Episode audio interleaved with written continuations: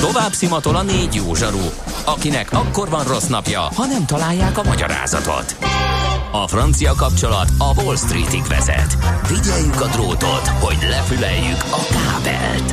Folytatódik a millás reggeli, a 90.9 Jazzy Rádió gazdasági mapetsója. A pénznek nincs szaga. Mi mégis szimatot fogtunk. A műsor támogatója a GFK Hungária Kft. A cégek technológia alapú adatszolgáltató partnere. Szép jó napot, kedves hallgatók! Megyünk tovább, napsütéses reggel délelőtt, itt a Millás reggelivel a 9.9 Jazzin. Március 10-e van, kedd reggel, vagy már délelőtt. Uh, negyed tíz, a stúdióban Ács Gábor. És Gede Balázs, a tőzsdék szépen kinyitottak, uh, a tegnapi óriási esést követően egy elég halovány, minimális fölfele korrekció van, nagyjából egy százalékot bírnak Európában emelkedni, és ennyi néz ki a Wall Streetre is jelen állás szerint, de hát ez elég törékenynek tűnik egyelőre.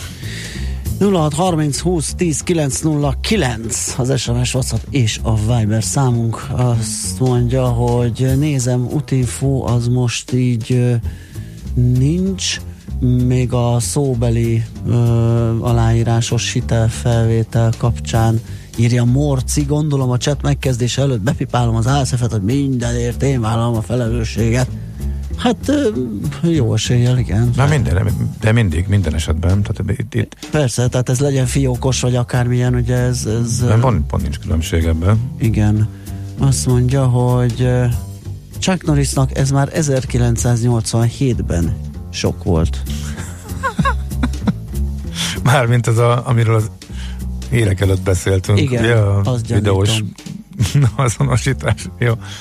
Okay. Uh, és a Ketten pályának nagyon örültek a hallgatók. Én lemaradtam, mert nekem nem tűnt föl, hogy volt Ketten pályár.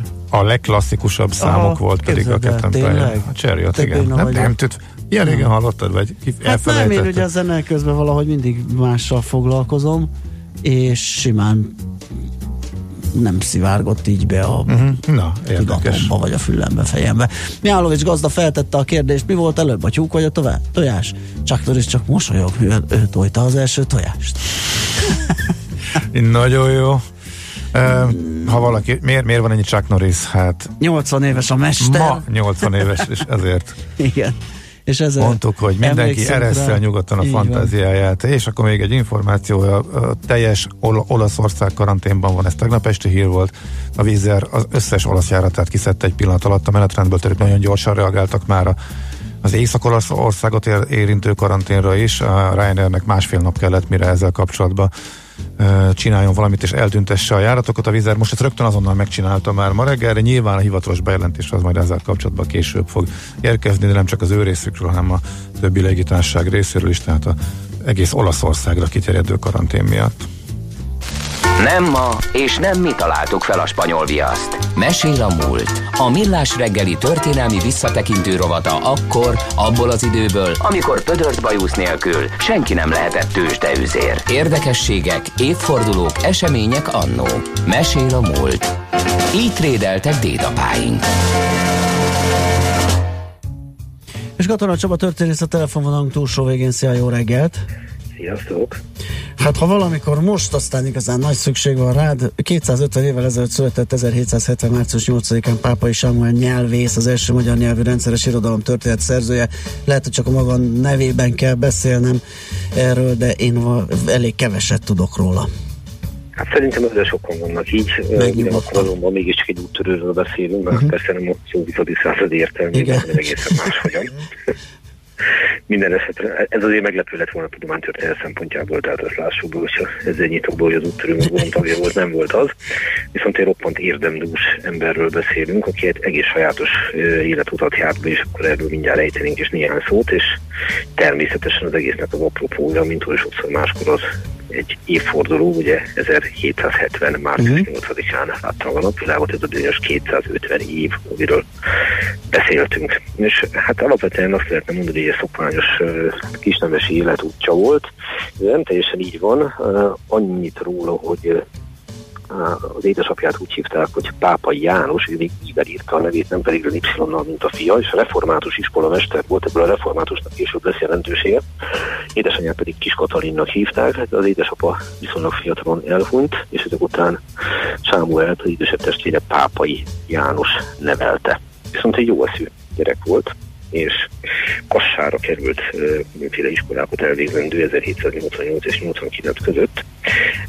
Majd fogta magát, és Dunántúl lévén, hiszen nem említettem, hol született Felfőörsön, az pedig ott van a Balatonnál. Aha Eszterházi birtok.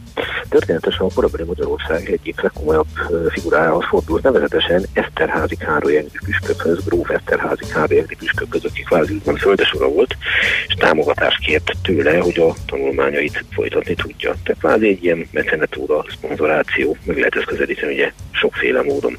Na igen de hát itt azért szóba jött ugye a püspöknek a foglalkozása, nevezetesen a tegri püspök az katolikus, Pápai János pedig, Pápai Sámuel pedig eredendően református, és így esett, hogy amikor a támogatást kérte tőle, akkor annak volt egy olyan hozadéka, hogy előtte ő autorizált. Azért úgy tisztábbak a dolgok, ugye. Uh-huh. Na ezt a támogatást viszont ennek fejében, hála Istennek, azt kell mondjam, meg is kapta, és így esett aztán, hogy a Pesti Királyi Tábla jurátusa lett 1793-tól, miután előtte a püspök támogatásával annak székvárosában Egerben jogot tanult, magyar nyelvet és irodalmat emellett, ráadásul még ügyvédi vizsgát is tett, és így lett aztán a Pesti Királyi Táblánál jurátus, vagyis ügyvédboltár, ha úgy tetszik. Később pedig az Egri Püspöki Dícióban a magyar nyelv és irodalom rendes tanára, de erről az állásáról betegeskedései miatt lemondott és hazatírt szűke pátriájába, konkrétan pápára, ahol egy darabig ügyvédként működött, aztán egy idő után Veszprém vármegye, majd a Devecseri Eszterházi uradalom, tehát ugye még mindig családon belül vagyunk ügyésze, aztán Veszprém megye táblabírája, végül valamennyi Eszterházi uradalom ügyésze, lényegében haláláig. Hát ez nagyon röviden összefoglalva az életája, de ez így ahogy megnézzük, valójában egy szokványosnak nevezhető, hogy említettem, nemesi hivatalviselő életpálya. És sajnálatos módon még azt is meg kell említenem, hogy ezek nem véletlenül, hogy 1827-ig töltötte be a legutolsó pozícióját, és 1827. május 31-én 57 évesen meghalt. Ekkor ugye pápán él, tehát és meg is házasodott boldog házasságban élt, 12 évvel fiatalabb Kondi Amália lett a felesége. Ez egyébként János nevű öccse feleségének a húga. Tehát úgymond családon belül házasodtak a fiúk.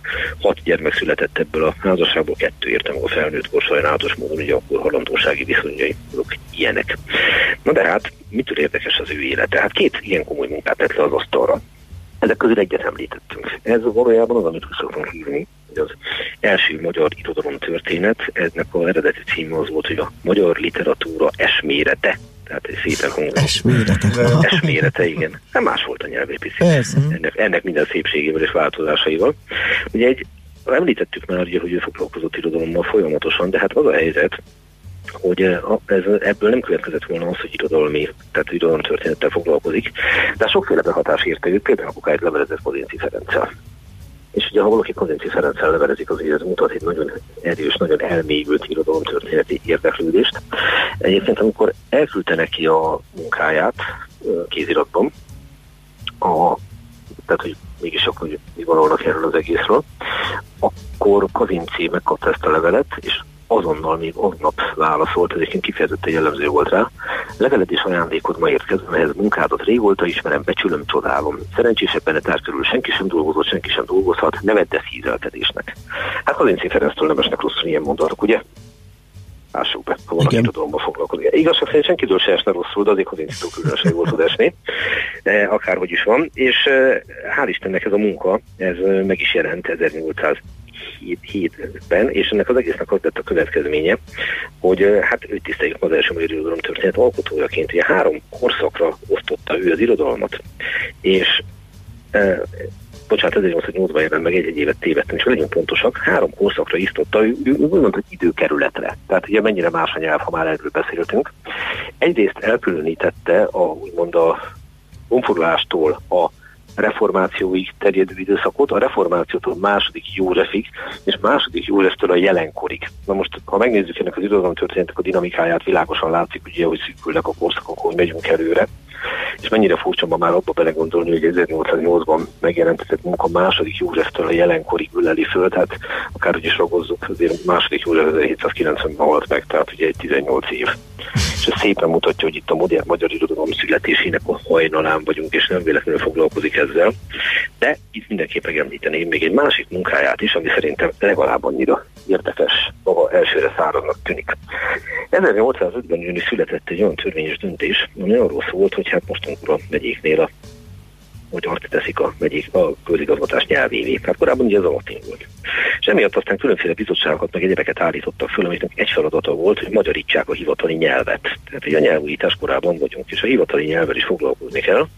És hát mit az Isten, Veszprém megyében nem már foglalkozik vele, mint pápai, aki mégis egy képzett nyelvész, és így születik meg, megelőzve az irodalom történetet egy évvel korábban 1807-ben kiadva az észrevételek a magyar nyelvnek a polgári igazgatásra és törvénykezésre való alkalmaztatásáról az odatartozó kifejezések gyűjteményével, melyeket a haza elébe terjeszt Veszprém vármegye című munka. Ezek a méretes címek igen jellemzőek voltak a idején. Na most nem kell mondanom, hogy egy, hogy is mondjam, csak igen érdekes dolgok születtek itt eh, munka révén. Például magyarított magyarított egyben például az adózással kapcsolatos kifejezéseket. Tehát mennyire jó hangzik az, amikor azt lehet mondani, hogy a hátralevő porciók uh, felszámolására helyett azt mondani, az mennyire jobban hangzik ez, mint azt mondani, hogy pro vacancibus portionibus. És még hosszan lehetne sorolni, hosszú-hosszú oldalakon át írja a hasonló kifejezéseket, nem akarok belemenni a három-négy szoros latin kifejezésekből, amit hasonló hosszúsággal magyarított, de ugye szépen mutatja a korabeli hivatali nyelvezetnek, mm. mondjuk úgy, hogy azokat a dolgait, ami miatt nagyon is indokolt volt az ő munkája. És hát, hogy még egy pár érdekességet mondjak róla, sajnálatos módon azt kell tudni, hogy a legtöbb irata, kézirata a sümegre került a Dornai Kálmán, a hosszú életű Dornai Kálmán által vezetett múzeumban. Ez azonban 1945 márciusában, mármint hogy a múzeum teljes anyaga, ez gyakorlatilag elpusztult és szőnyegbombázás során. Mm. Megpróbáltak ugyanis a múzeumi gyűjteményt nyugatra menekíteni egy szerelvényen, és ezt az Alegerszegi vasútállomáson darabokra lőtték. Ezért aztán Pápai Sámuel tevékenységéről, és itt beszéltetek róla, hogy talán kevésbé van ő a, benne így a köztudatban, hát ez is az oka, hogy nagyon sok irata megsemmisült, kézirata, de szerencsére Hudi József kollégám megtalálta a Magyar Nemzeti Levéltár Veszprém megyei levéltárában a közgyűlési iratok között jó néhány iratát. Így például pontosan tudjuk, egyebek mellett innen is, de ezt máshonnan is tudtuk, hogy a Magyar Nemzeti Tudós Társaság, egyszerűen fogom az, az akadémia alapítását tudomásul véve, 1927-ben pár évvel később ezüst, ezüst, ezer ezüst forint tőkepénzt adományozott arra, hogy ennek a tőkepénznek 6%-os kamatát ő és az utódai folyamatosan fizetik, idézem, azon naptól fogva, melyen a Magyar Tudós Társaságnak valóságos összeállás ünnepi jelenséggel meg fog tartatni. Ha pedig természetesen nem jönne létre az akadémia, akkor visszaszáll a családra a tőkepénz, de hát erre szerencsére nem kerül sor. Ez pedig azzal is járt egyébként, hogy pápainak ezt a nemes adományát az akadémia alapítását kimondott törvénycikk is megörökítette egyebek mellett, és azt gondolom, hogy ez minimum, ami jár neki. Megmaradt szerencsére a hagyatéki összeírása is, és Hudi József kollégám ezt is megtalálta. Ebből aztán egészen remek dolgok derülnek ki, mert ilyen, hát ilyen hivatott ügyviselő nemes mégis hogy képzelünk el.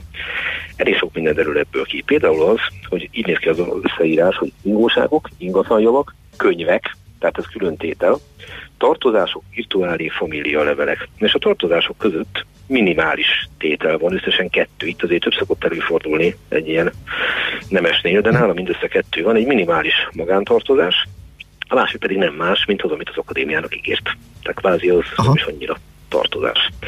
Nagyon érdekes az állatállomány, egy tehén, két ló, hét sert és 208 birka. Tehát most nem azt mondom, hogy ő a birkákban látta a jövőt, de a jelent az feltétlenül. Akárhogy is ragozzuk ezt. ezt igen, és azt a, kiderült, a számok. Hogy igen. A tehén az nem befektetési célral volt nála, hanem az a tejszükségletet látta el. Aha. Két darab ló pedig hát a kocsiakat és lóvokat vontatta. Ugye, igen, és nyilván a birka volt az, amit a tenyészet irányában. A sertések sorsára csak tippem van ismerve a magyar hagyományokat.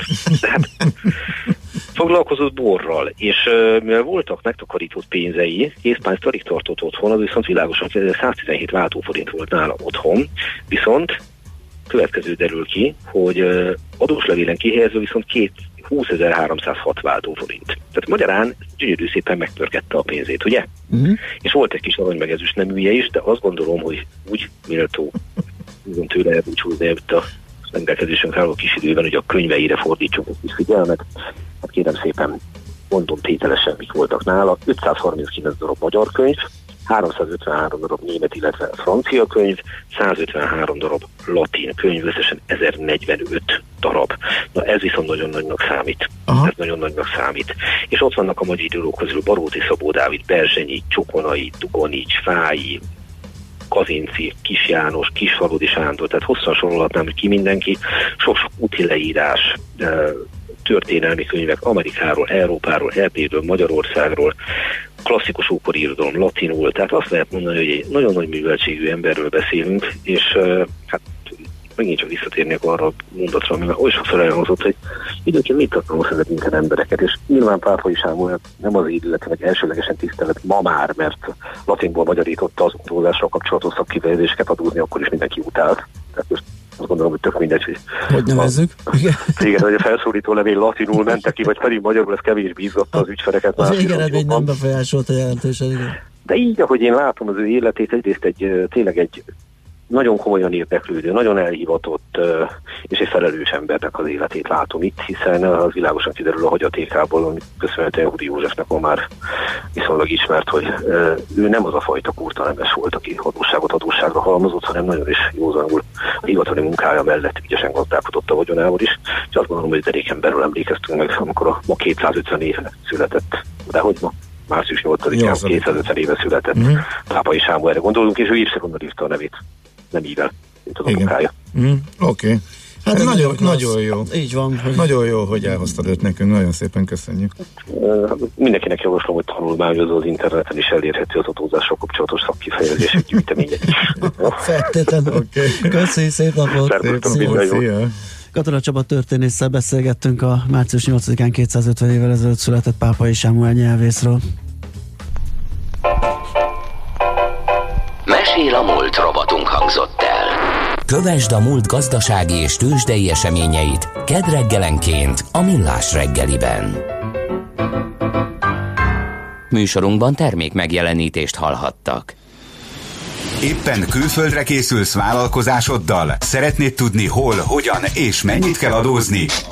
Ismerd meg a világországainak adózási sajátosságait a Millás reggeli világjáró adó rovatával minden hétfőn reggel 8 és fél 9 között. Az adóvilág rovat támogatója a BDO Magyarország Kft. Könyvvizsgálat, könyvelés, adótanácsadás. Mert semmi sem biztos, csak az adó. Valahol még az sem.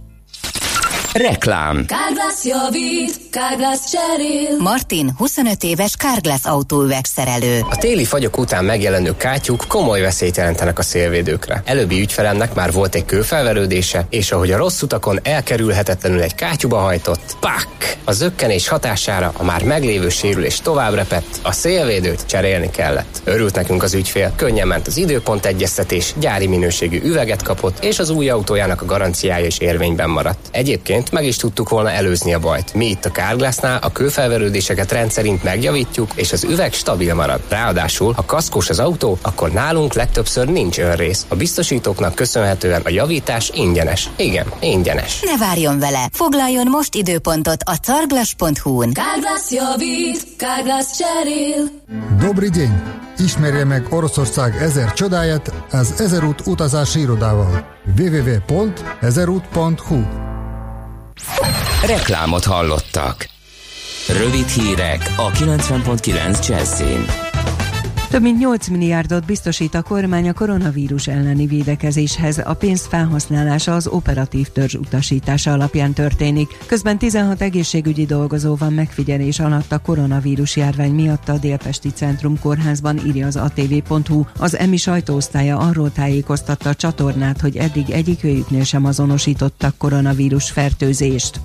Forint milliárdokat helyez karanténba az MNB. A jegybank logisztikai központjában a készpénzforgalomból naponta milliárdos nagyságrendben zárt konténerekben befizetett bankjegyeket minden esetben a vírus túlélési periódusával összhangban két hétig pihentetik, közölte a riposzt megkeresésére az intézmény. Ezt követően a megfelelőnek ítélt és kötegelt bankjegyeket zsugorfóliázzák és egy 160-170 Celsius fok hőmérsékletű alagúton küldik át. Ezzel minimálisra csökken a kockázata annak, hogy esetlegesen fertőzött bankjegyek kerüljenek a forgalomba. Minden magyar haladéktalanul hagyja el Olaszországot, ezt kéri a nagykövetség az ott turisztikai céllal tartózkodó magyaroktól. Hozzáteszik, az utazás megszervezésében a konzulátus nem tud segítséget nyújtani. Az olasz hatóságok az egész országra kiterjesztik a karantén intézkedéseket, amelyek értelmében kizárólag munka vagy egészségügyi, illetve alapvető szükségletek kielégítésére irányuló nyomós indok miatt engedélyezett otthonuk szálláshelyük elhagyása. A WHO főigazgatója szerint a világjárvány veszélye nagyon is valóságossá vált, ugyanakkor ez lenne az első pandémia, amelyet ellenőrzés alatt lehetne tartani. A lényeg ugyanis, hogy nem vagyunk kiszolgáltatva a vírusnak, mondta. Hangsúlyozta azt is, hogy a fertőzéses esetek aránytalanul oszlanak meg világszerte, a csak nem 110 ezer fertőzött 93%-a négy országban él. 2020 milliárd forintot hagytunk a boltokban tavaly, és ez csak az élelmiszerre költött összeg. Ez a 2018-as bázishoz képest, bár értékben 7, a mennyiségi változás tekintve csupán 1%-os növekedésnek felel meg, írja a világgazdasága Nielsen adatai alapján. A piackutató kiskereskedelmi indexe szerint tavaly is a feldolgozott hús volt a magyar háztartások által a legnagyobb mértékben vásárolt élelmiszer, a képzeletbeli dobogó második fokán a sör, a harmadikon pedig a sajtál. Még drágább lesz közben a hús, pedig az elmúlt hetekben is növekedett az élő sertés ára, forintban számolva több mint 50 kal Ez nagy részt az uniós piaci folyamatok leképezése, hiszen euróban több mint 40 kal nőtt az európai átlagár, és a forint gyengülése is kivette a részét az emelkedésből, mondta Éder Tamás, a Magyar Húsiparosok Szövetségének elnöke a világgazdaságnak. A magyar árak legtöbb esetben az európai, azon belül is a német árakhoz vannak kötve, az elszámolás pedig forintban történik. Az időjárásról ma hosszabb napos időszakokra számíthatunk többfelé megerősödik a szél, délután 10-14 fokot mérhetünk. A hírszerkesztőt László B. Katalint hallották hírek legközelebb fél óra múlva. Budapest legfrissebb közlekedési hírei, itt a 90.9 jazz a fővárosban befejeződött a műszaki mentés a Gubacsi hídon, de még torlódásra kell számítani a környéken. Az érintett BKK járatok továbbra is megnövekedett menetidővel közlekednek. Megszűnt a forgalmi akadály a Pesti úton a Keresztúri útnál, itt is zavartalan már a forgalom. Lassú az előrejutása a Budaörsi úton befelé a Sasadi úttól, az Üllői úton a Határúttól a Könyves Kálmán körútig, a Kőér utcában, illetve az Erzsébet hídon Pestre. Akadozik a haladás a Szélkálmán tér felé vezető utakon, a Budai alsó rakparton a Margit hídtól az Erzsébet hídig, a Petőfi hídnál északra, a Pesti alsó rakparton a Margit hídtól a Lánc hídig.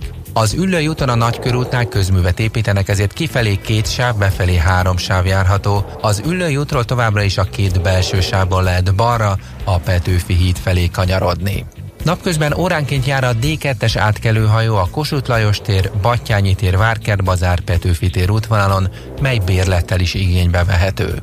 Az M3-as metró a Ferenciek terénél és az Arany János utcánál nem áll meg felújítás miatt. A lezárt állomások környéke a sűrűn induló kettes villamossal, a 47-es és a 49-es villamossal, illetve a Rákóczi úton közlekedő járatokkal tovább az M2-es és az M4-es metróval közelíthető meg, a 9-es, a 15-ös, illetve a 115-ös autóbusz igénybevételét is ajánljuk. A 72-es és a 73-as trollibusz meghosszabbított útvonalon a Deák Ferenc térig közlekedik. Siling Zsolt, BKK Info. A hírek után már is folytatódik a millás reggeli. Itt a 90.9 jazz Következő műsorunkban termék megjelenítést hallhatnak.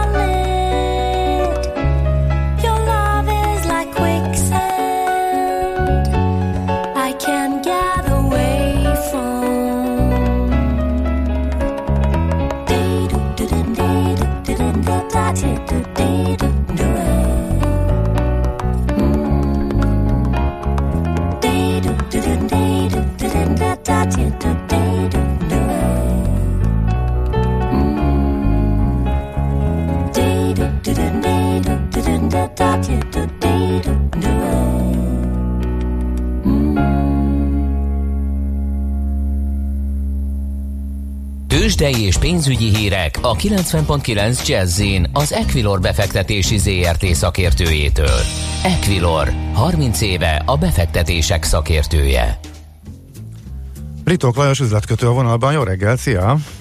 Sziasztok, jó reggelt, köszöntöm a hallgatókat! Szia, jó reggelt! No, hát felpattanás látszik, mik a részletek, hogy néznek ki? Igen, így van, láthatunk egy általános mértékű felpattanást a piacokon, nagyjából olyan másfél-kettő százalék körüli mértékű, itthon a Bux Index több mint 2 százalékkal tud emelkedni. A forgalom is jelentős, az elmúlt 40 perc alatt több mint 3,5 milliárd forint értékben cseréltek gazdát a részvények. Tennap is valamivel nagyobb volt a forgalom, de azért látható, hogy ez az átlag forgalomnál jóval magasabb.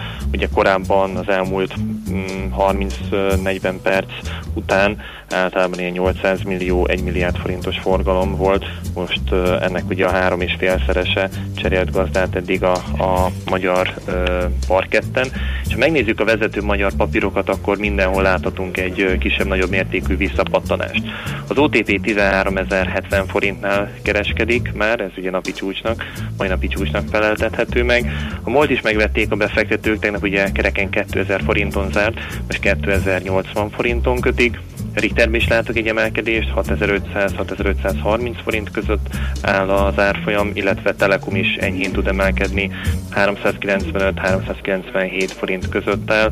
A kis és közepes kapitalizációjú papírokban is látható egy kisebb-nagyobb mértékű emelkedés, tehát általában pozitív a hangulat, és hasonlóan pozitív egyébként a hangulat az európai tőzsdéken is. A német DAX Index tegnap ugye nagyon sokat esett, ma már láthatunk egy 2 százalék, 2,5 százalék fölötti pluszt, illetve hogy látom az, a, a amerikai határidős indexeket, tehát a futures itt is azért egy igen jelentős pluszos nyitás várható, nagyjából 3% körüli mértékű pluszra lehet majd számítani. Mondjuk azért egyébként ez nem meglepő a tegnapi több mint 7%-os visszaesés után. És akkor innentől hogyan tovább? Hírvezérelt piac, amik éppen aktuálisan érkeznek, vagy ha éppen nincsenek nagyon rossz hírek, akkor inkább fölpattanhat, mert sokat esett, vagy hogy mi most a... Mire lehet számítani? Mire, mi látszik? Aha, Igen, a nektek sincs, de Persze, abszolút azt gondoljuk egyébként, hogy a, a koronavírussal kapcsolatos hírek befolyásolják a következő napok kereskedését. Láthattuk, hogy, hogy egy, egyfajta utazási tilalmat vezettek be Olaszországban, de lezárták konkrétan az egész országot. Kérdés az, hogy mennyire fog majd ez elgyűrűzni ennek a hatására, hatása idehaza. Amire figyelünk egyébként azok a gyógyszercégek, akik már ugye korábban bejelentették, hogy elkezdték tesztelni a koronavírus elleni vakcinát. Több ilyen amerikai gyógyszercég is van, és egyes hírek, plegykák szerint ez nagyjából március végéig, illetve áprilisban kerülhet majd sorozatgyártásra ez a vakcina. Tehát összességében igen azt mondhatjuk, hogy most a úgynevezett hagyományos makrogazdasági adatok, amik majd kijöhetnek, munkanélküli segélykérelmek száma, ipari megrendelések száma, én azt gondolom, hogy ez inkább a háttérbe szorul, és konkrétan a koronavírus vírussal kapcsolatos fejlemények mozgátják a piacot. A volatilitás az továbbra is nagyon magas, tehát simán elképzelhető a következő napokban az eddigiekhez hasonló 4-5%-os vissza, visszaesés, illetve ugyanakkor a mértékű emelkedés. Mi azt gondoljuk, hogy vagy, vagy azt érdemes csinálni, hogy, hogy valaki napi szinten kereskedik, és nagyon odafigyel a, a piacra, tehát tudja kontrollálni ezeket a folyamatokat, illetve a pozíciókat, vagy bizonyos eszközökben, szektorokban olyan úgymond stratégiai pozíciót vesz fel, ahol mondjuk egy 15-20%-os visszaesés sem okoz gondot, de hosszú távon azt gondolja, hogy a, annak az eszköznek például jók a kilátásai. Mhm. Mi a helyzet a forintpiacon?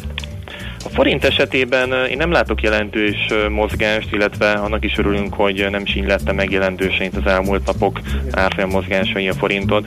Stabilan 336 forint 20 filléren 20 fillérnél jár az euróval szemben. Az euró-dollár árfolyama is árfolyamában azért láthatunk egy nagyon jelentős mozgást. Tegnap 1.14 70-90 környékén is járt a jegyzést, most mai nap már, már csökken a kurzus, tehát mondhatjuk azt, hogy erősödik a dollár. 1.13.72 most az euró-dollár, ennek hatására a dollár-forint árfolyam és a tegnapi 2.93-2.94-es szintről most visszapattant 2.95-50 körüli szintre. Összességében azt mondhatjuk tehát, hogy a forintot nem viselte meg jelentősen az elmúlt napok eseményei, főként egyébként a tegnapi nap eseménye. Oké, okay, remek, köszi szépen a beszámolót, jó kereskedés, szép napot! Köszönöm nektek, Szia. és szép napot, sziasztok! Ritokla és üzletkötő mondta el a reggeli árfolyamokat. Tőzsdei és pénzügyi híreket hallottak a 90.9 jazz az Equilor befektetési ZRT szakértőjétől. Equilor, 30 éve a befektetések szakértője.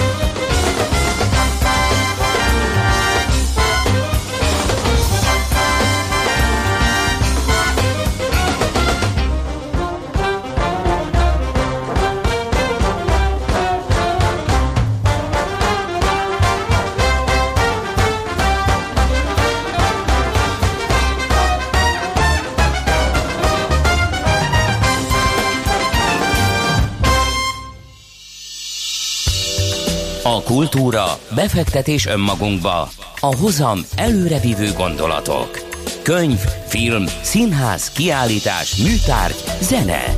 Ha a bankszámlád mellett a lelked és szürke állományod is építeni szeretnéd. Kultmogul. A millás reggeli műfajokon és zsánereken átívelő kulturális hozam generáló rovata következik. Na hát nyilván sokan hallottátok, március 8-án hunyt el Max von Sydow, svéd színész, az egyetlen svéd, akit uh, Oscar díja jelöltek, és hát Ingmar Bergmannal dolgozott, Bergmannal dolgozott uh, sokat, uh, sok jelentős filmjéből uh, ismerni lehet, elég karakteres uh, arc szerintem biztos, hogy sokan ismeritek. Hát róla vált, fogunk beszélni egy pár szót Borbé Zsuzsa segítségével, elvenítjük fel az alakját, hogy a Fidelio vizuál film és könyvrovat vezetője. Szia, jó reggelt! Sziasztok, jó reggelt!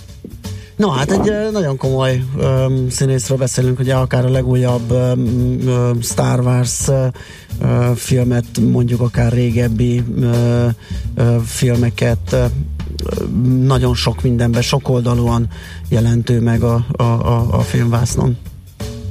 E, igen, hogyha valaki felmegy az IMDB-re, akkor e, látni fogja, hogy 163 filmes mm, kredit e, kapcsolódik a nevéhez. Tehát mm. ez igazából nem teljesen csak filmes kredit, hanem e, sorozatokat, illetve e, videójáték szinkronizálásokat is jelent. Tehát, hogy ő tényleg nagyon-nagyon e, sokoldalú színész volt, mert amellett, hogy ahogy említetted, e, Bergmannal dolgozott együtt 50, e, 11 filmben, e, 1955-ben találkoztak.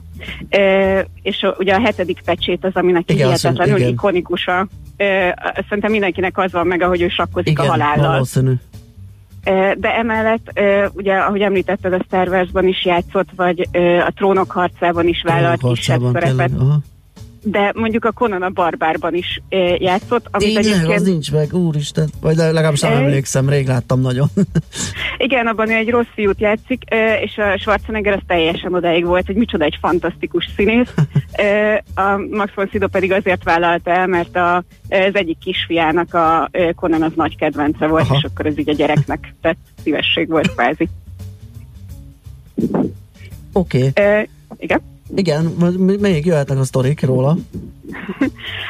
De egyébként élete legnehezebb szerepének azt az alakítást nevezte, amikor Jézust kellett eljátszani a világ legszebb történetében. Ez egy 1965-ös feldolgozása a Biblia egy részének, és az ember azt hinné, hogy azért, mert ugye, ugye egy svéd színész, és ez volt az első angol nyelvű szerepe, de nem, ugyanis azért volt ilyen meggyötört szerencsétlen a forgatás alatt, ugyanis végig karakterben kellett maradnia, tehát se dohányoznia, se innia nem Aha. volt szabad, tehát így alkoholt fogyasztania, és így később azt mesélt, hogy ez így maga volt a pokol ez a forgatás, és utána hat hónapig tartott, hogy Svédországban így helyre rázódjon, és visszataláljon saját magához. az iváshoz és a dohányzáshoz. Jó, ez vicces rangzik dohányzás annyira nem jellemző már ott, de hát mondjuk most nem a 2000-es évekről beszéltünk, igen. Uh-huh. Uh, illetve gyakran játszott, tehát hogy ugye nagyon uh, karakteres színész volt, majdnem két méter magas, és itt ilyen szikár, nagyon jellegzetes arcú, és uh, gyakran játszott olyan szerepeket, amik a valós koránál jóval idősebb uh, karaktereket karakterek voltak például ugye az ördögűzőnek a ö, Merin atyája az egy 80 éves pap, akit el kellett játszania, és ő e, akkor, amikor ezt alakított, 1973-ban, akkor pont a fele volt, tehát hogy olyan 43-44 éves volt. Ö, szóval amikor először felkérték őt, hogy játszon ebben a ö, filmben, akkor ő azt hitt, hogy a fiatal papot kell játszania, de mondták, hogy nem, nem, ezt a 80 éves karaktert. Ez komoly. Jó, és vissza, visszafele is működött, amikor meg már öreg lett? Nem, hát ő fiatal, tehát hogy fiatalabb volt, mint amilyen, gondolom a szikára arc miatt egy kicsit uh-huh. könnyebb volt, őt idősebbnek eladni. Jó, de hogy 80 évesen nem játszott 70 vagy 50 éveseket, mert... Uh-huh. Okay. Ez szerintem nem. Hát nem annyira kevés idős se. szerep van, vagy idős színész van, szerintem azt a, azt a kevés idős színészt azt nagyon szeretik uh-huh. használni. Egyébként nagyon vicces, hogy a, ugye ő az egyetlen uh, svéd férfi színész, akit uh, jelöltek Oszkára. A nők azok jobban állnak a svéd uh, színésznőket többször is, szintén Bergmannak köszönhetően. De Max von Sydow volt az egyetlen férfi, akit kétszer is jelöltek. Nem kapta meg egyszer se, ugye? Nem, nem. Egyszer az első az a, a hódító pelléért, ott egy főszereplő kategória volt, és a mellékszereplő kategóriában a Rémhangosan is írtok közel című filmért, hogyha arra emlékeztek, ez egy 2011-es, ugye az a főleg. 911-nek a feldolgozása. Ja, ja, igen, igen. Igazából. Tom Hanks és Sandra Bullock mellett szerepelt ő.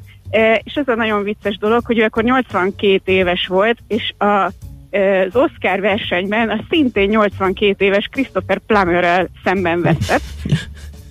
és egy olyan szerepért kapta meg a Christopher Plummer ezt az Oscárt, amit végül is a Max, Max von Sidónak is felajánlottak először, de ő visszautasította, hogy megcsinálhassa a rémhangosan és így közel.